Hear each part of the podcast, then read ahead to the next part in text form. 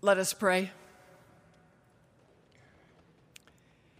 May the God of our Lord Jesus Christ give us a spirit of wisdom and revelation, so that with eyes of our hearts enlightened, we may know what is the hope to which God has called us.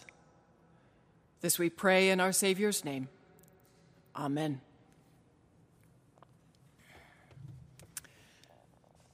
We need hope. We're not the first ones, nor will be, we be the last ones, but we do need hope, and we need it now. Our gospel reading for this morning comes from Mark, the 13th chapter. This confusing, difficult chapter is often called the little apocalypse. Here we have comments about the temple being destroyed, false prophets, wars and rumors of wars, persecution, the sun going dark, and in the midst of it all, the Son of Man coming in clouds and with great glory. The chapter paints a dramatic and rather disturbing picture. It seems a bit chaotic to me. It may reflect how Mark and his readers experienced their world. Scholars debate when the Gospel of Mark was written. General consensus seems to be around 65 to 75 AD, a 10 year span dating a document that is 2,000 years old seems to be close enough, with the exception of one key event the Jerusalem temple was destroyed in 70 AD. Was this gospel written before the destruction of the temple, thus predicting its demise, or was it written afterwards, interpreting those events? There are plenty of opinions on the matter, and I'm not knowledgeable enough to have one of them. What is clear, however, is that Mark wrote during a turbulent time. A few years ago, Simon Montefiore published Jerusalem, the biography. This bestseller traces the history of Jerusalem from King David to the modern period with a vividness that reads almost like a novel.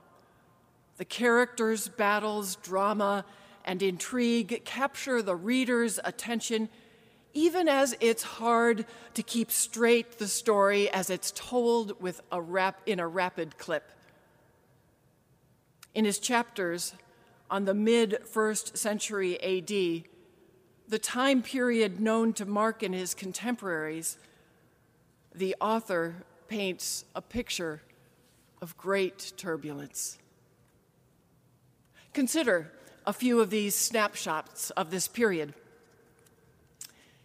After King Agrippa died in 44, Montefiore writes Jerusalem was run in an ambiguous partnership between Roman procurators and Herodian kings, but they could not soothe the turbulence caused by a succession of prophetic charlatans, ethnic conflicts between Greeks, Jews, and Samaritans, and the widening gap between the rich pro Roman elites and the poorer religious Jews. A little while later, when Felix was the Roman procurator in Judea, bandits murdered opponents at a festival. Faced with ethnic slaughter and repeated pseudo prophets, Felix struggled to keep the peace even while still enriching himself. Amid this apocalyptic turbulence, the small sect of Jesus was now split between its Jewish leaders in Jerusalem and its Gentile followers in the wider Roman world. Next came Florus, the procurator of the area for two years in the mid 60s. Florus flagellated and crucified his prisoners including Jewish elites who were Roman citizens. And this was the last straw. The temple aristocrats could no longer count on Roman protection. Those near Florus begged him to stop, but he wanted vengeance and booty. As a result, the desire for rebellion against the Romans grew and grew to the point that the rebels overran a Roman military garrison. An initial effort to quell the rebellion failed, resulting in the death of thousands of Roman soldiers. Rome's response was dramatic, gathering 60,000 troops to subdue the, the rebellion. The Romans marched through Galilee, conquering land and sending refugees fleeing. Not surprisingly, through the years, divisions among the Jews about how to live under Roman rule increased. Moderates cooperated with the occupying force. Extremists saw no room for compromise. Some were motivated to be practical. Others were motivated by religious conviction. Some priests tried to maintain the calm, while revolutionaries challenged the priests.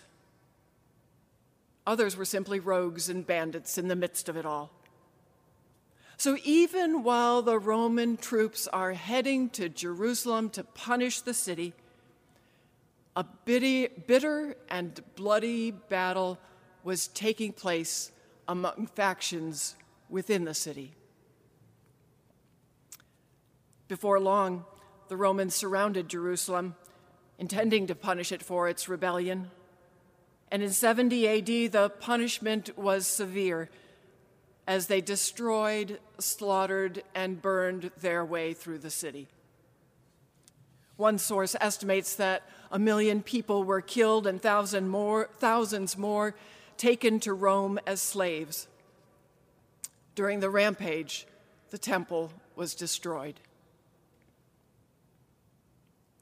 This is the context for Mark and his contemporaries.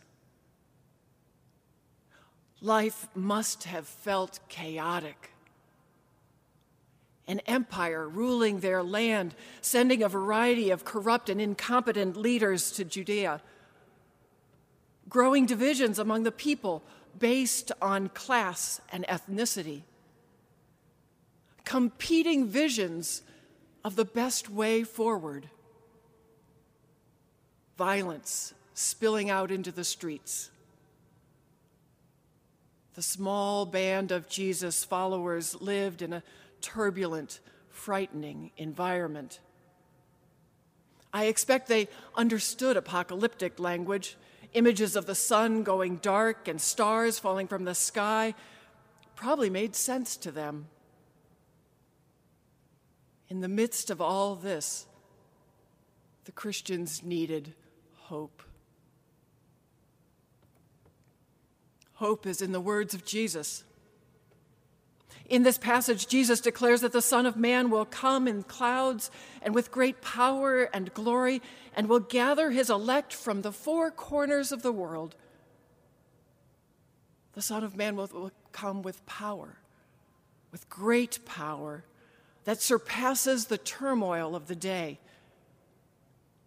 God has not abandoned the people in the midst of chaos nor is God ignoring their suffering.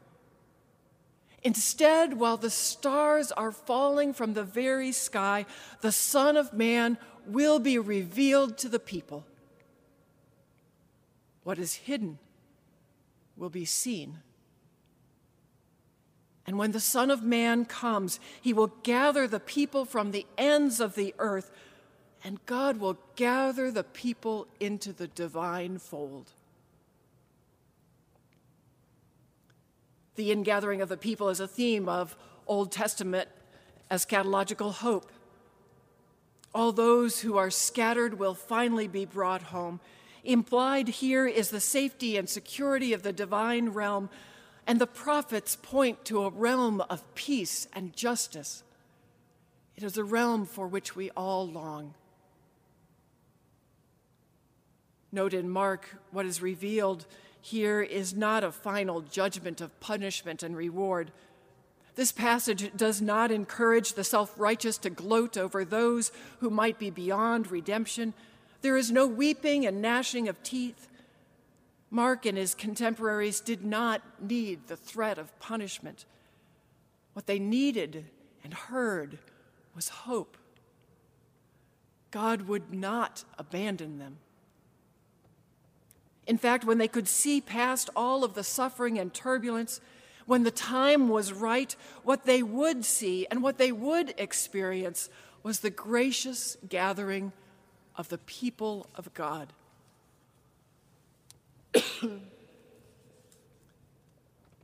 the time of gathering in the divine presence is coming. The chaos that we see is not the last word. God is sovereign. The divine rule will order our lives, not the tempests of the day. The Son of Man is coming, and we need to hold on to that hope. God is good and faithful and does not abandon us to the forces around us. Be alert, watch, and wait for what God will yet do, for the day is surely coming. There's only one little problem with this promise and this hope, and that's the temple. For the ancient Israelites, the temple in Jerusalem was the site at which the people would gather. The temple represented the center of faith and was the tangible reminder of God's presence among the people. When God vowed to gather the people again, it would be to the promised land with Jerusalem and the temple at its center. Consider this from the book of Jeremiah. The word of the Lord came to Jeremiah See, I am going to gather them from the lands to which I drove them in my anger and my wrath and in my indignation. I will bring them back to this place, and I will settle them in safety. They shall be my people and I will be their God. If the temple is gone, how could this promise be fulfilled? Mark opens chapter 13 with one of the disciples remarking on the temple Look, teacher, what big stones, what a large building. And Jesus responded, Do you see these great buildings? Not one stone will be left here upon the other, all will be thrown down even if the temple had not yet been destroyed, its future did not look good. This conundrum points to the need to keep alert. As the disciples tried to figure out the timing of the arrival of the Son of Man, as Mark's contemporaries wondered how long the chaos in their world would continue, as we long for an end to our current crises, what we find is not a calendar appointment in Microsoft Outlook. Instead, instead, what we are given are admonitions about vigilance. Be alert, be aware, keep awake. Last week, Reverend Kath- Catherine Lester Bacon encouraged us to pay attention as she preached on the separation of the sheep and goats in Matthew 25.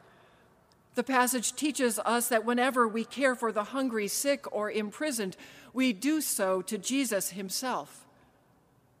Reverend Lester Bacon said, We are called to pay attention, to notice those who are vulnerable, hungry, shivering, shaking, imprisoned, and isolated. Giving such attention is means of caring for the body of Christ. A few weeks ago, Dean Powery addressed a similar theme as he preached on the parable of the wise and foolish bridesmaids, also in Matthew 25.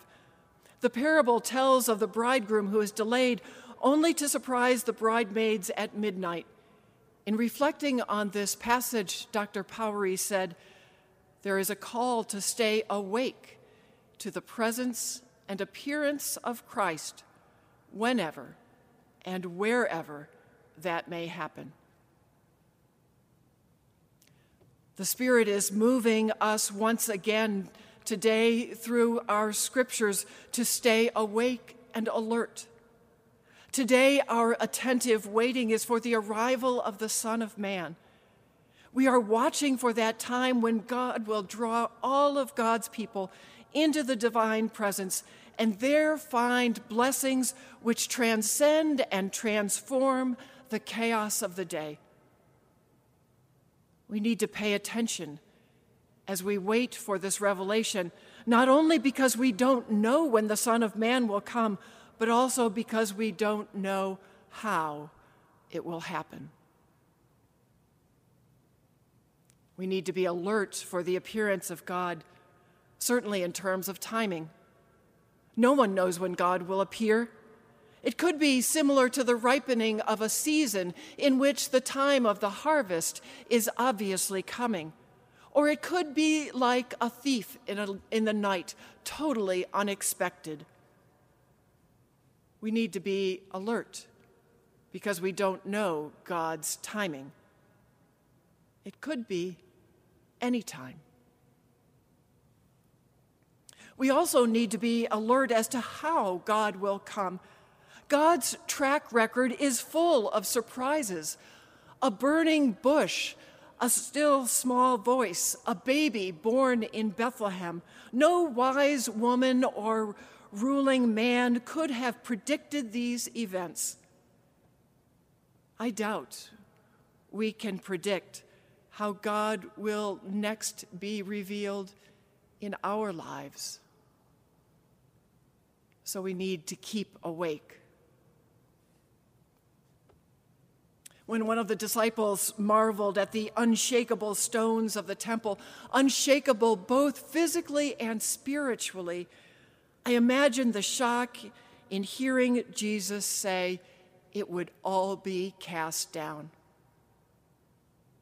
And then a little later, there is a conversation about Jesus destroying the temple and in three days building another. We know what the disciples couldn't yet see. The physical temple was destroyed, but the people of God were not. The new gathering site for the people of God is now Jesus Himself. Our meeting place, our center, is not a physical place, it is Jesus. When God breaks into our chaos and suffering, God draws us to Jesus. When we are gathered with folks from north and south and east and west into the presence of the risen Christ, there we will find the power and glory of God. In Christ, we find unimaginable blessings. We humans have lived and do live in turbulent times. We are in a period of waiting, waiting to see what God will do next. We long for God to break into our midst once again, revealing divine power and glory. In Jesus Christ, God has come and will come again.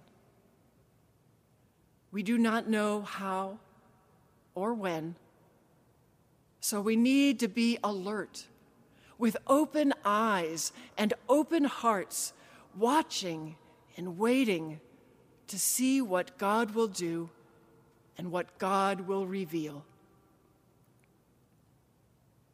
As we watch and wait, praying, Come, Lord Jesus, we can be sure that God will come and it will be good. This is our sure and certain hope. Thanks be to God. Amen.